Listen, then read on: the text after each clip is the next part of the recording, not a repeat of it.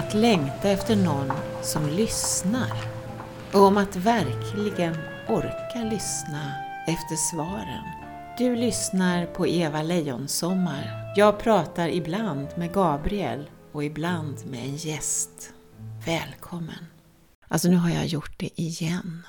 Jag har hittat på ett sånt här ah, ett namn som ingen förstår.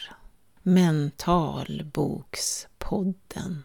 Hallå! Alltså jag har hållit på med kanalisering i sju års tid. Vad gör det mig till egentligen? Och så lägger jag händerna på tangentbordet, jag skriver dagens datum och min första fråga. Med ögonen slutna så lyssnar jag sedan efter ett svar. Jag lyssnar inåt och ser, får jag ett svar här? Ja, det kommer ett ord och som jag skriver ner. Och så kommer det ett ord till och ett ord till och det går jättelångsamt. Det kommer bara ett ord i taget så jag måste lyssna väldigt, väldigt noga.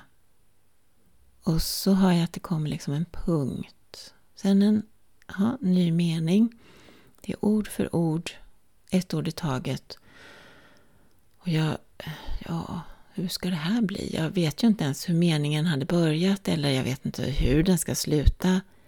Men jag hänger på ett ord i taget tills svaret är klart. Då, ja, då växlar liksom energin och blir väntande. Så här, som, som vid ett samtal. Mm, det öppnar för att jag kan ställa en fråga till. Vilket jag gör. Och samma sak där. Det går jätte, jättelångsamt.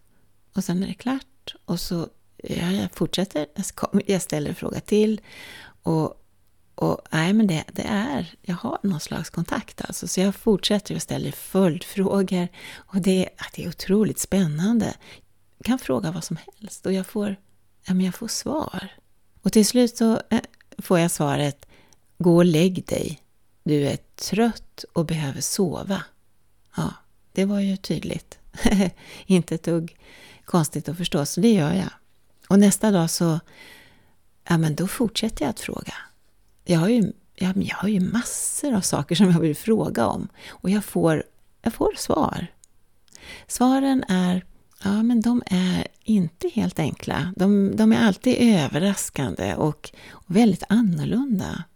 Jag kan inte förutsäga vad de här svaren ska, hur de ska låta eller vilken vändning de ska ta. De blir annorlunda än vad jag, har, vad jag har räknat med. Och under tiden som jag skriver ner svaren då så, så är det som om den här kontakten som jag liksom har, har fått här nu då, den avsiktligt vrider och vänder liksom på svaret, på meningarna så att jag inte ska kunna hänga kvar och fylla i dem med min, min egen meningsbyggnad eller mitt sätt att uttrycka mig, utan jaget, alltså mitt jag, eh, hålls liksom utom räckhåll för, för själva orden. Så att nej, jag, jag ligger ett steg bakom hela tiden.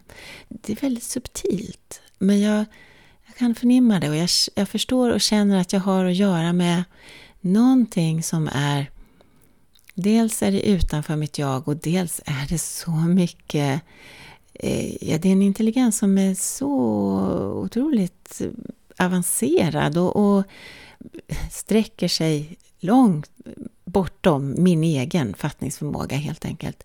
Och det finns en humor och en eh, väldig eh, kärleksfullhet. Ja. En dryg månad senare så frågar jag till slut efter ett namn och en förklaring. Vad, vad är det jag talar med? Svaret jag får lyder så här. Vi heter Gabriel och vi är din speciella beskyddare. Vi kommer från änglavärlden och vi svarar så gärna på dina frågor. Tack för samtalet och vila nu. Så här började mina samtal med Gabriel för drygt sju år sedan. Mina samtal med en ängel i pluralis.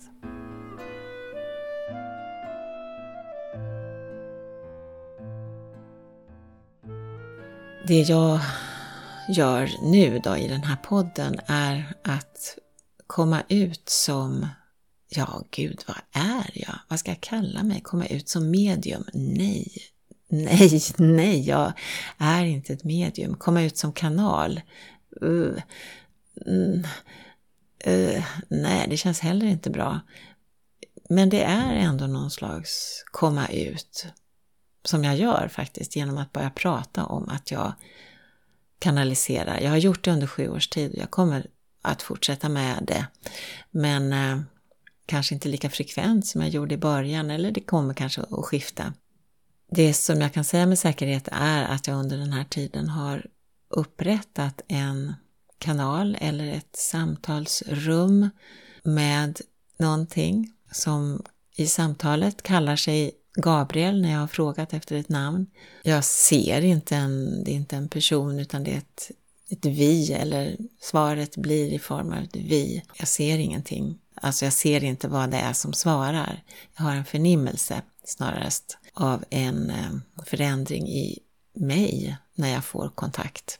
Och eh, då försvinner jag faktiskt, eller jag, helt, helt korrekt, jag försvinner, mitt jag som är kroppsligt förankrat och har koll på den yttre omgivningen släpper taget och det är en annan, mm, vad ska man säga, funktion som träder in. Jag har ett jag som har ändå koll på, jag hör när telefonen ringer och jag är fokuserad, helt och hållet fokuserad på det här samtalet som jag för då i mitt inre.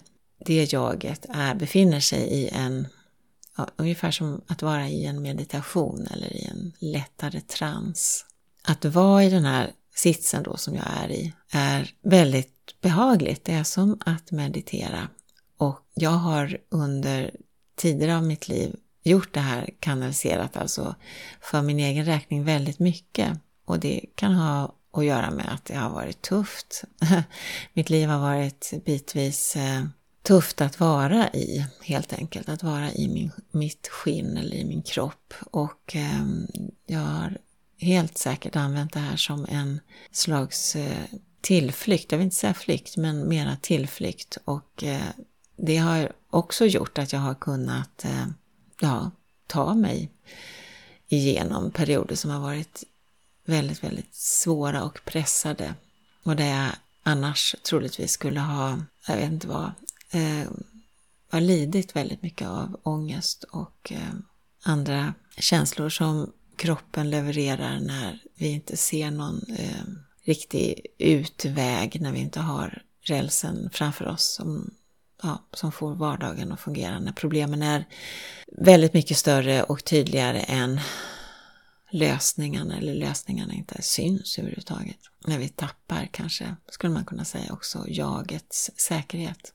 Då har jag vänt mig till Gabriel eh, och i alla de situationerna fått en fantastisk hjälp. Om jag skulle vilja någonting så skulle jag vilja dela med mig av tacksamheten för att ha kunnat eh, använda mig av den här kanalen, få den här hjälpen. Och den är ju helt gratis och den är tillgänglig dygnet runt och den tröttnar inte och den är helt objektiv. Den dömer ingen, dömer inte mig, den dömer inte någon annan. Den ger ett perspektiv på saker och ting som är annorlunda och som kan vara väldigt frigörande. Det kan framförallt vara skönt att vila i att det finns andra perspektiv. För Det är lätt att låsa sig när man tycker att oj, det här problemet ser jag verkligen ingen lösning på och så kommer känslor som förstärker då upplevelsen av att det här problemet finns det absolut ingen lösning på så eh, kör man ja, djupare in i en återvändsgränd med hjälp av tankar och känslor som eh, förstärker varandra. Skruvar sig in liksom i väggen helt enkelt.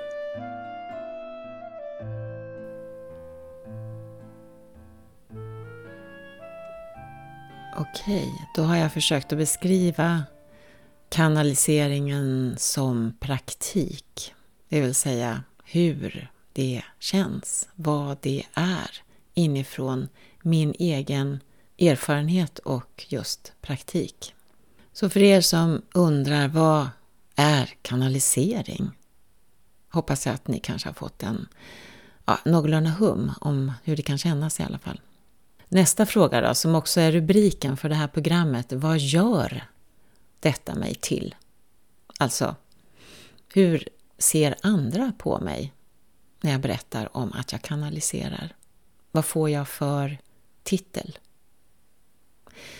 Och hur påverkar denna titel eller detta epitet, denna benämning mig? Blir jag stolt? Har den hög status? Eller är den skämmig? Eh, får jag låg status? Varför i så fall? Hur reagerar jag när eh, jag får frågan? Vad gör du? Kan du förklara vad mm, håller du på med? Ja, för 40 år sedan nu faktiskt så fick jag den här frågan om jag hade någon pojkvän. Ehm, eller rättare sagt, så här var det ju att folk tog ju bara fullkomligt för givet att jag var heterosexuell. Och eh, då uppstod samma problem egentligen, att jag var tvungen att... Eller jag fick tänka efter, ska jag nu göra mig tydlig? Eftersom jag inte var hetero, utan jag var lesbisk. Och då var det ytterligare ett sånt där, det var ett ord liksom som var, åh, det skavde lite, eller att lät jag det lämna läpparna? Och bli tydligt och synligt. Så hände det någonting eh, med relationen med den människan som jag stod och pratade med. Och eh, mm, det var en viss sån här, jag tänkte efter liksom innan jag sa eh, någonting då och tydliggjorde mig själv. Det är ju en eh, ja, det, ju, det, kallas ju att komma ut, den processen. Liksom. Man tar liksom sats och så gör man det, hoppar ut, liksom. bestämmer sig för att nej, nu ska jag inte låta mig tystas av en fundering eller en tanke, mm, rädsla för vad andra ska tycka om mig, så att jag säger som det är. Jag tar det här ordet, bög eller flata, och jag gör det till mitt, jag definierar mig, eller jag definierar det med positivt innehåll. Jag tar tolkningsföreträdet. Det känns lite grann som att eh, jag håller på med samma sak nu. Medium, kanal. Oh. Nej, jag vet inte, jag blir inte glad av att tänka de här orden. För det känns inte som, nej, det är inte jag. Det, det är för litet på något sätt. Jag är mycket större. Eh, ja. Men det är faktiskt det jag blir när jag kanaliserar. Jag blir just medium eller kanal. Kulp. För, eh, ja, hur länge sedan är det då? Tio, nej det är mer, det är tolv snarare, år sedan så började jag säga att jag var författare. Och det hade jag dragit på att säga, trots att det är ett sånt där högstatusord så märkte jag att ja, men det gör saker med dem jag just pratar med som jag kanske inte riktigt ville. Jag ville inte ha den effekten, jag ville inte ha den liksom, fördomen. Även om den var så att säga positiv. Men jag ville inte ha den positiva fördomen ändå. Mellan mig och den jag pratade med. Så att jag undvek vek att säga att jag var författare. Jag sa att jag, ja, jag var grafiker eller jag ja, så kom jag som en bisats då att jag skrev också.